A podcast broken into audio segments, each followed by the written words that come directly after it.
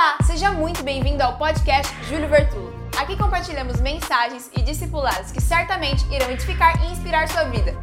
Você está preparado? Ah, 1 Samuel, capítulo de número 3.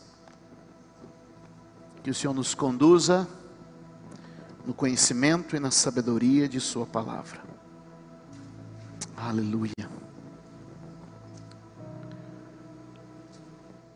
Capítulo de número 3 diz assim: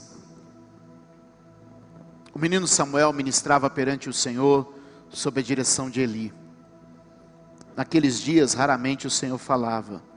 Naqueles dias, raramente o Senhor falava. E as visões não eram frequentes.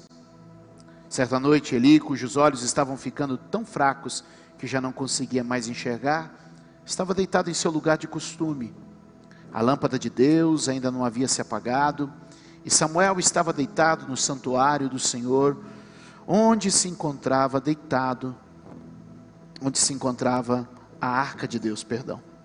Então, o Senhor chamou Samuel.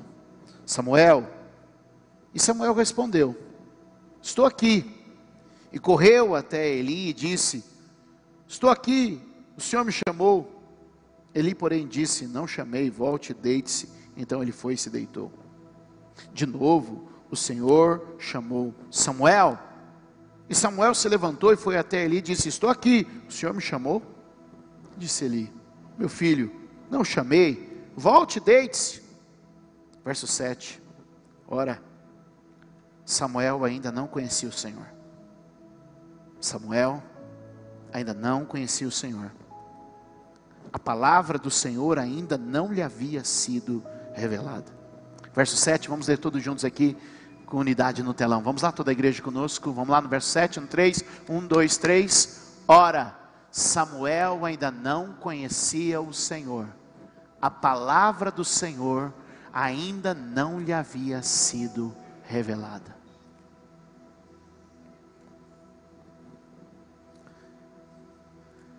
Samuel representa o fim de um momento, de um ciclo na história de Israel. Preste atenção.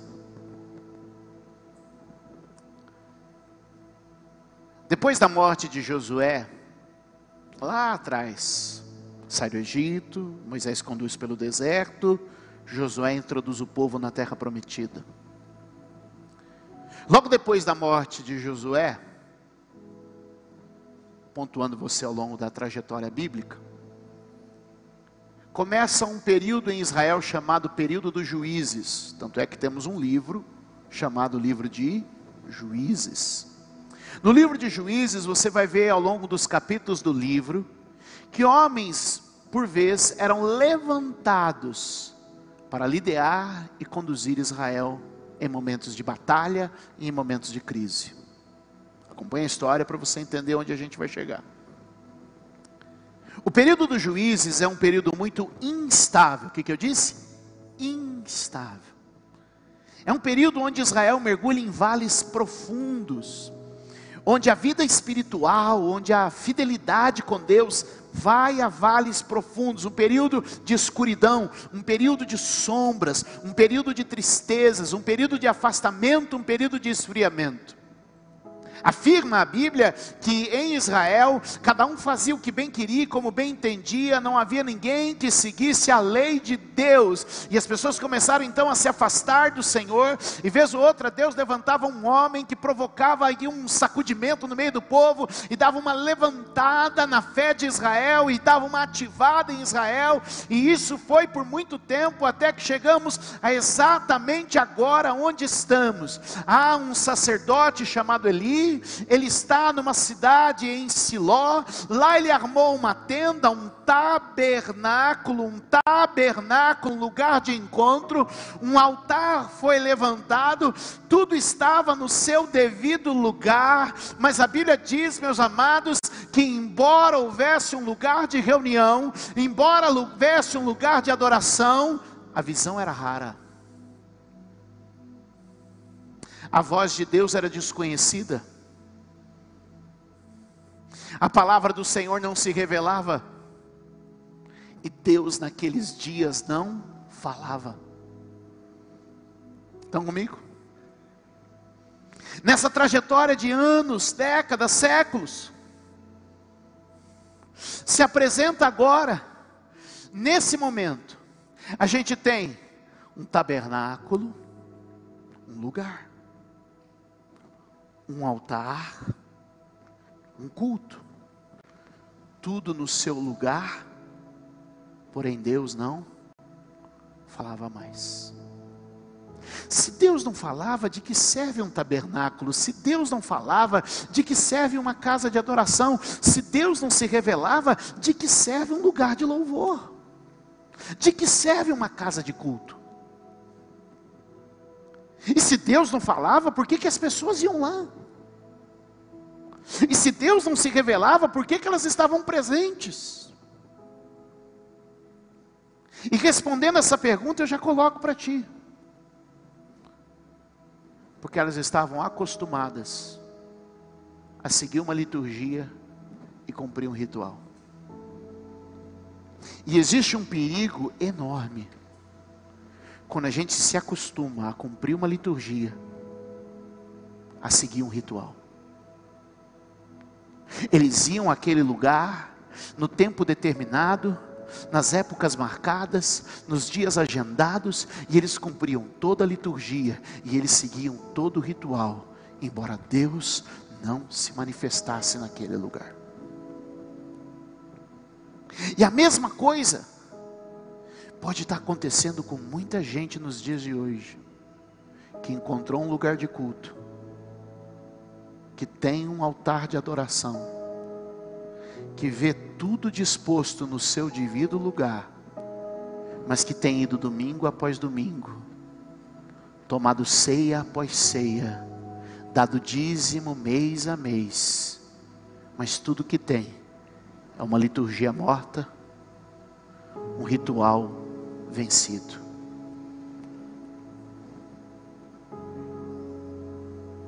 Não tem um glória a Deus, não tem um aleluia, ninguém diz é isso aí, Jeová, brada, papai. Nessas horas não pega, né? Eu tento ser pregador legal, mas essas palavras que Deus me dá, gente, eu vou fazer o quê? Eu queria ser um cara mais legal, mas amém.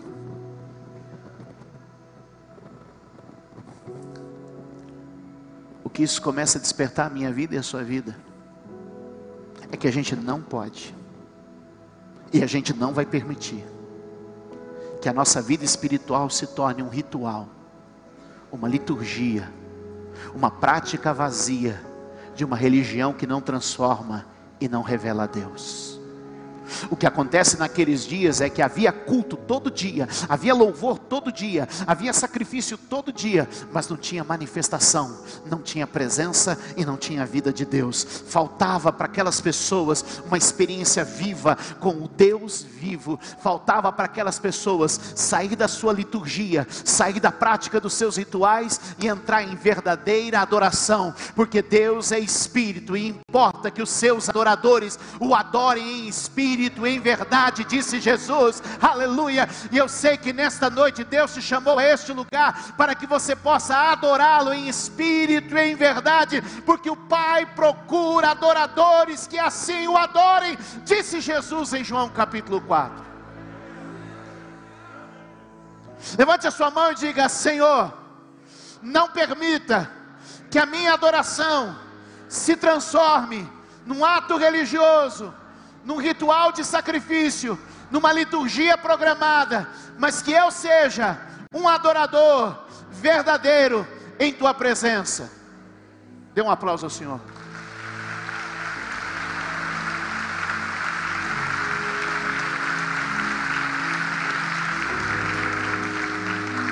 E nesse exato momento é que surge Samuel. Samuel é aquele menino que é filho de Ana, que tinha ido nesse lugar algum tempo atrás. Tinha recebido uma palavra de que engravidaria e engravidou. Nesse lugar, embora a liturgia, embora tivessem perdidos, ainda havia lembrança, resquício da presença de Deus. Samuel agora é entregue, é colocado para servir no templo. Sua mãe o cria. Quando ele tem uma certa idade, ele é levado no templo. E agora Samuel está no templo, esse jovem que a gente vê tendo essa experiência e essa visitação com Deus. E a Bíblia diz, meus amados, que nesse exato momento, Samuel começa a receber uma visitação de Deus. E o que me intriga, não é o que Samuel é, mas é tudo que Samuel não é. Às vezes no reino de Deus nós estamos procurando o que ser, e a Bíblia está querendo nos ensinar o que não ser. Pegou? Olha só, Samuel não tinha idade, novo. Samuel não tinha tradição, ele não era de família de sacerdote. Samuel não tinha posição, ele era só um ajudante no templo. Samuel não tinha ciência, conhecimento. Olha só, não tem idade, não tem tradição, não tem experiência, não tem ciência, não tem posição, e esse moço não tem nada. E diferente dele, tinha gente lá que tinha posição, tinha gente lá que tinha tradição, tinha gente lá que tinha muita ciência, tinha gente lá que tinha elevada posição, mas que só tinha o seu culto como uma liturgia fria, como um ritual ensaiado, e nós estamos orando aqui hoje para que isso não seja a nossa religião, que a nossa religião seja uma fé viva e expressa diante de Deus, em adoração, em verdade, em compaixão e em misericórdia. Porque o problema é quando a nossa liturgia do domingo, quem está comigo? É quando a nossa liturgia do domingo, quando o nosso ritual do domingo não invade a nossa semana e a gente entra e sai do jeito que chegou e apenas ensaiou os gestos, recitou as frases, cantou as músicas, mas não experimentou a vida de Deus. Quem está comigo aqui, quem está entendendo? Percebe para onde Deus está nos levando? Em primeiro lugar, Deus está me desafiando, te desafiando a que o nosso culto de domingo não seja apenas uma sequência de gestos ensaiados, frases repetidas e canções entoadas, mas que seja uma experiência profunda com o Espírito Santo, para que de tal maneira possamos sair daqui e quando chegarmos lá fora, possamos ser uma carta viva na presença de Deus. Porque a Bíblia que muitos vão ler durante a semana não será essa aqui. A Bíblia que muitos vão ler durante a semana não será esse livro. A Bíblia que muitos vão ler durante a semana serei eu e será você. Seremos nós as verdadeiras verdadeiras cartas que Deus quer revelar. É por isso que a Bíblia nos chama. Em 2 Coríntios, capítulo de número 3, verso de número 3, a Bíblia diz que nós somos cartas vivas. Levante a mão e diga: Nós somos cartas vivas. O que isso quer dizer? Nós somos a mensagem de Deus que as pessoas vão ler. Aponte para alguém e diga: Você é a mensagem de Deus que muitos vão ler. Agora eu te pergunto: que tipo de mensagem temos sido eu e você? As pessoas estão nos lendo todo dia, e as pessoas estão nos lendo toda hora. Eu estava contando hoje de manhã que eu tive com a Érica numa situação essa semana, e a gente estava tratando de uns negócios com umas pessoas, e a gente estava lá, e aí, de repente, no meio da conversa, você diz assim: ah, a gente é evangélico. Eu e Eric falamos, a gente é evangélico tal. Ah, vocês são evangélicos de que igreja? Eu falei, a gente é evangélico lá da Igreja Cristã Mundial, do pastor Júlio, né?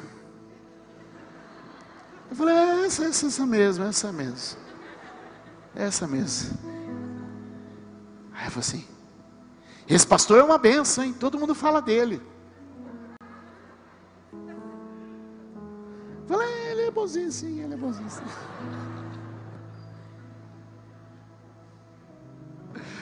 Aí eu ia levar a conversa, mas a Érica não aguentou, a Érica já virou. Ele é o pastor Júlio. Eu falei, culpado, sou eu. Eu falei, ô pastor, o senhor é uma benção. Eu falei, amém, irmã. Aí eu tirei a máscara, sou eu mesmo. Ah, o senhor é uma benção. Outro dia eu peguei um Uber. Chamei o Uber, desci, entrei no Uber, aquela coisa toda, senta ali. Aí abriu lá na tela do Uber, né? Por onde eu estava vindo? Eu só vou para dois lugares. Ou eu vou para casa ou eu venho para a igreja. né? E aí abriu lá, Igreja Cristã Mundial. Era quinta-feira. Finalzinho da tarde, comecinho da noite. Aí o, o, o Uber. O senhor vai lá ouvir o, o, o pastor Júlio?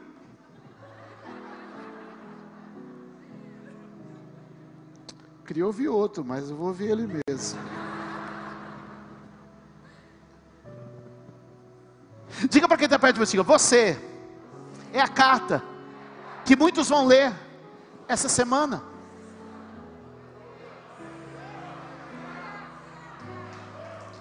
Você é a carta que muita gente vai ler essa semana.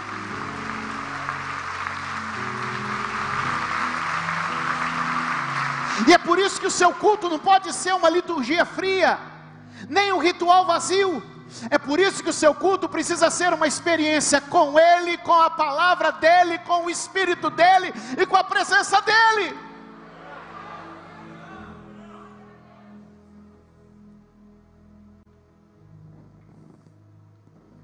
Mas qual é o grande problema?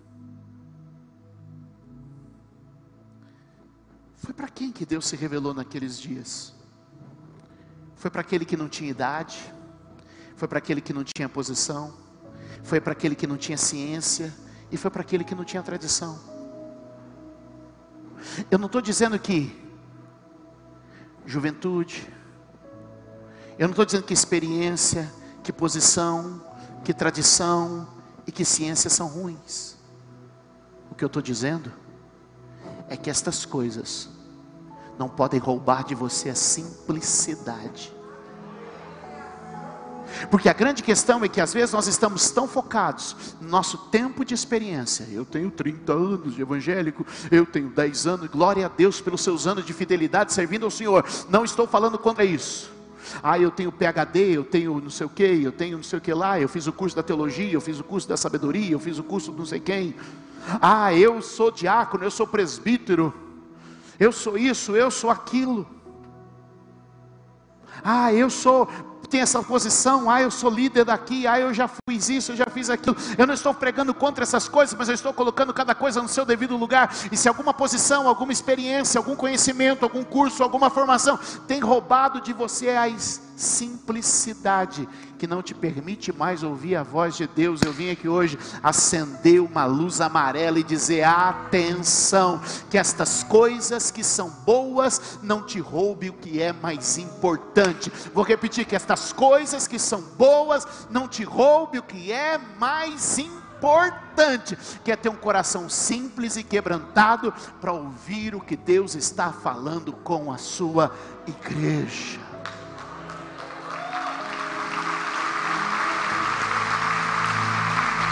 Se orgulho, soberba, se posição, experiência acumulada tem nos afastado de ouvir a voz dele, que isso caia por terra hoje. Olha o que Jesus disse. Olha o que Jesus disse em Mateus capítulo de número 11, verso de número 25. Eu preciso trabalhar isso um pouco com vocês.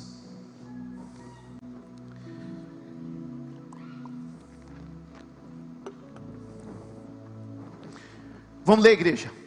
Comigo, vai, no texto lá. Ó. Mateus 11, 25, toda a igreja. Naquela ocasião, Jesus disse: Eu te louvo, Pai, Senhor dos céus e da terra, porque escondeste estas coisas dos sábios e cultos. Leia. E as revelaste aos pequeninos.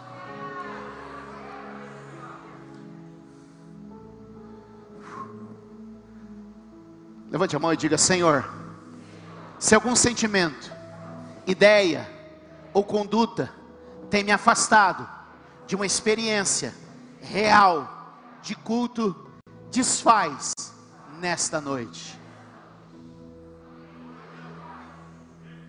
Levante a mão e diga: Senhor, que neste lugar, mais uma vez, seja renovada a minha simplicidade em te adorar.